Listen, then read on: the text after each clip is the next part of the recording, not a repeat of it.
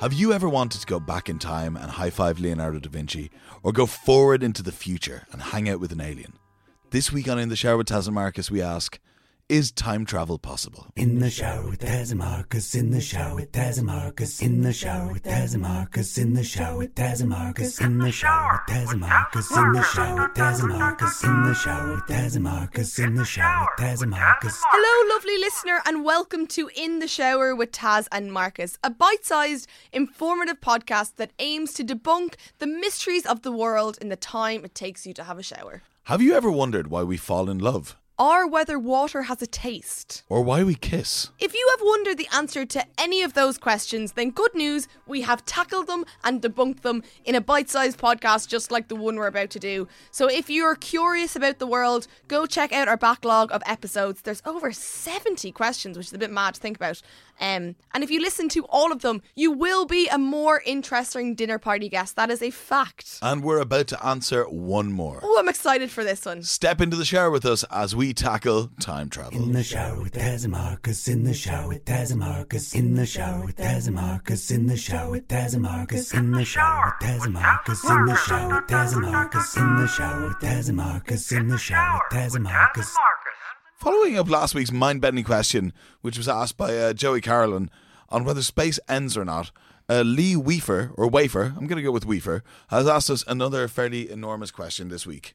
Remember when we started in the shower, we would get about five poo related questions a month. Oh. Now people are asking us to solve quantum physics anomalies. Oh, God. We've come a long way. Simpler times, Taz. It's crazy, it's crazy how times things change, isn't it? Anyway, Lee has asked us whether time travel is possible, which, Lee, that, that is a big old question right there. That is a big question. What do you think? Do you believe time there are time travelers amongst us?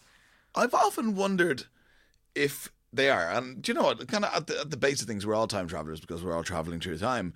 Uh, we're all having our different experiences of that. So, I mean, you can take a step back from like that idea and be like, "Oh yes, we are all time travelers."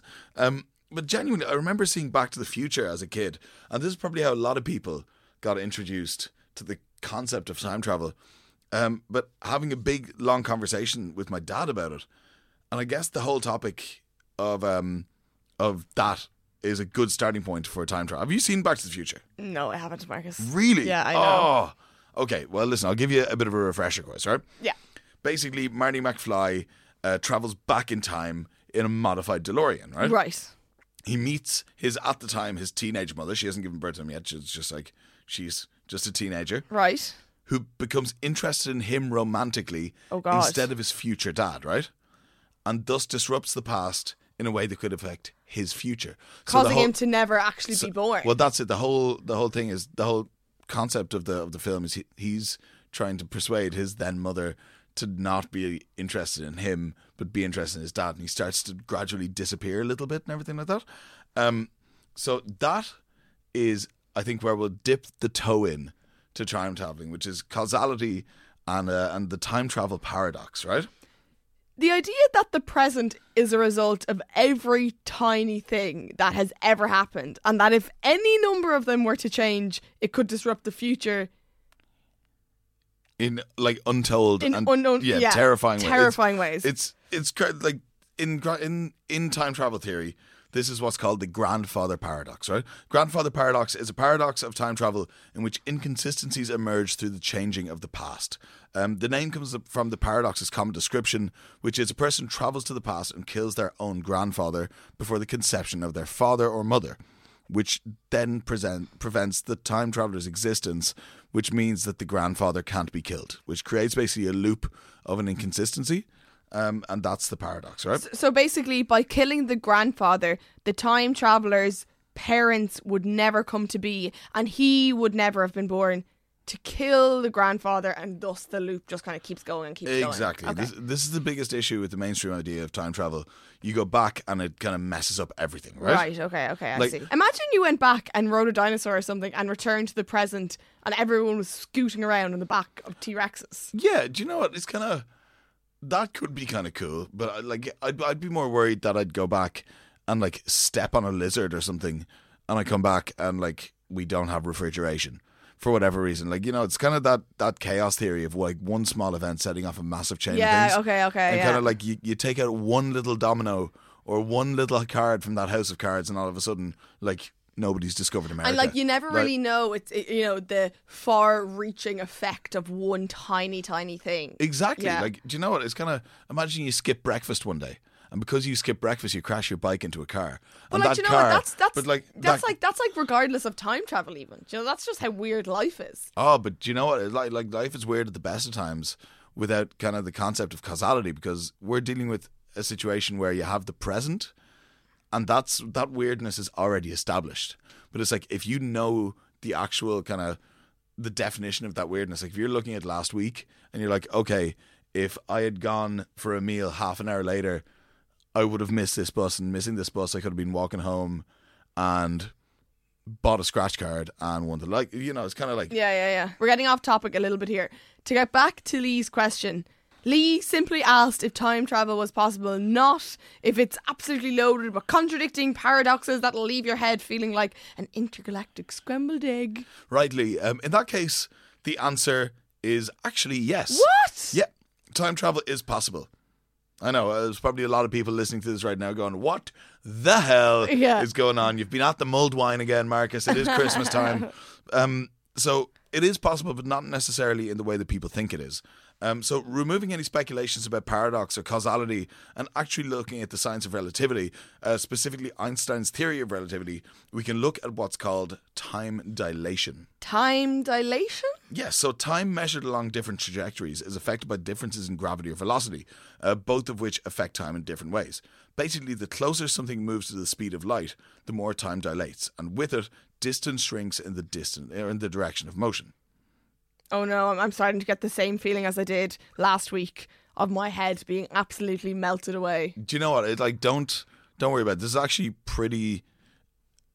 it- when it comes to quantum physics, it is kind of one of the easier things to get your head around a little bit. It's um, things warp the faster you go to the speed of light. Um, so Vsauce on YouTube explained it really, really well. Imagine a, Vsauce. Just sauce. Vsauce. Imagine a shuttle left Earth traveling at 90% the speed of light, right? Right. Heading for a point 10, 10 light years away. yeah. You'd expect it to take 11 years or so, right? To reach that point. Because it's at 90%. But moving at that speed, time and distance both dilate. But only Meaning for the, what? well, only for the people aboard the shuttle. So from where we're standing on the Earth in our time, relatively, it will take 11 years. But for the relative speed they're going at 90% of the speed of light, it would only take 4.4 years. So, So be- basically, they're going so fast, the Yeah. velocity um, is affecting how time works. Right? so because they're traveling close to the speed of light, time is passing completely differently f- for them. What if they, you know, hit that furthest point and then came back? Here's where things get interesting, and you get to deal with the concept a little bit clearer, right? And this is, as I said, relativity, right? If that 11 Earth year trip is only taking the people on the shuttle 4.4 years, then they're coming back to Earth having aged just nine years, while actually on Earth, 22 years have passed. So, looking at that concept, you'd have traveled 13 years into the future relative to your time and space. I mean, it's not exactly DeLoreans or riding dinosaurs, but it's still valid physics. Um, the same thing happened in Interstellar. You know, when they go to the water planet, and because it's on a planet that has higher gravity than Earth, um, that's just beside a black hole. One hour on the planet is the equivalent of eleven years back on the pla- on the shuttle that Or they're you know originally it's, on. it's, it's like closer to home? Oisín from Tír na nÓg. Is it? You know Oisín from Tír na nÓg? It's like an old Irish folk folklore tale where Tír na nÓg is the land of the youth, and in this land of the youth, you are young eternally.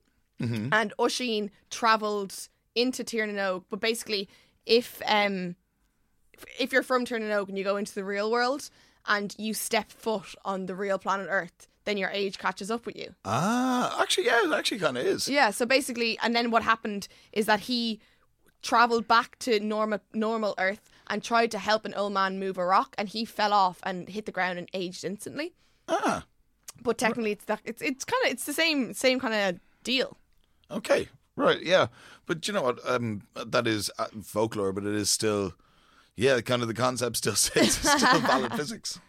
So come here to me. Yeah, you mentioned riding dinosaurs a few times, but the only theory you've put on the table is moving forward. Is it possible to actually go back to Um, the dinosaur age? Ish. It's a weird one um, because, as I said, relativity only kind of deals with light speed moving forward. Um, in in this kind of case, I found it pretty hard to get a clear answer anywhere on the internet. The consensus seems to be that you'd need something called a closed timeline curve, which could maybe kind of let an object travel back to its own past, but is fairly disputed for all the reasons we outlaid above to do with paradox and causality. Um, to be brutally honest, I am not a mathematician, and I'm trying to get my head around even entry level quantum le- quantum physics and quantum maths, and it isn't easy. Yeah. Okay, just go back to that a bit. What exactly is this closed timeline curve? So imagine space time, which is the way uh, space is interpreted. Einstein saw time not as a linear plane. I think it was Isaac Newton said time flies straight like an arrow. Einstein saw time more like a river, moving and weaving around galaxies and universes and everything like that. That's why time, you know, moves faster in certain parts of the universe and slower, and we're dealing with our relative time. Yeah. So space time is is fairly malleable. Um, imagine space time represented by a sheet of paper, right? With the passage of time being two ends of a page. Okay. A closed timeline curve is like folding the sheet over on itself and punching a hole through to the other side of the page, essentially skipping all of the time in the middle. Right, it's a bit Ah, mad. th- something like that happened in Interstellar, didn't it? Yeah, kind of. Um, they deal with like wormholes as well. Yeah. Um, which are just as equally confusing. Um, wormholes are yeah, kind of a space time conundrum, which again are valid in physics, but Come here to are me. Come here to enormously little, confusing. A little bit off tar- uh, topic. Remember we did our question on alternate realities. Yeah. And it was all kind of theory, theory, theory. But then there was this weird. You told this weird anecdote story of a man that ended up somewhere in Japan. Did he? Yeah, yeah. What was that story again? I cannot remember. He basically this man ended up in some weird part of Japan. I remember he had a trans uh, he had a passport that nobody recognized. Oh yeah, yeah, yeah. Is there anything like that with time travel? Like There's there- been a couple of people who've claimed to be time travelers who just show up and they're like, Meh. people say Keanu Reeves is a time traveler. really Yeah, 'cause there's, there's like people who looked like him in photos from the 1800s and stuff. Gas. Yeah, could be. You never know. You never know. There could be time travelers all around us. Um, Come here to me. Any other theories that are a little less head melty? yeah, a lot of these are very much like you know physical theories. Like we're not anywhere close to light speed travel, nor will we be anytime soon. Um, so all of these things exist only in complete hypothesis at the moment. Um, so there is one more that is a little bit less head melty and more kind of uh, head defrosty, right? Okay. Um, so have you ever heard of cryonics? I have not. Uh, cryonics are the theory that death isn't a single event and can be delayed by rapidly freezing the body to about minus 130 degrees Celsius, uh, thus keeping it mostly in a condition where future scientists can defrost it. Just And- like in Futurama. Exactly. Well, yeah, that's so Fry on New Year's Eve delivering a pizza to a cryogenics lab falls in and wakes up what like a thousand years later. It's actually it's. Do you know what?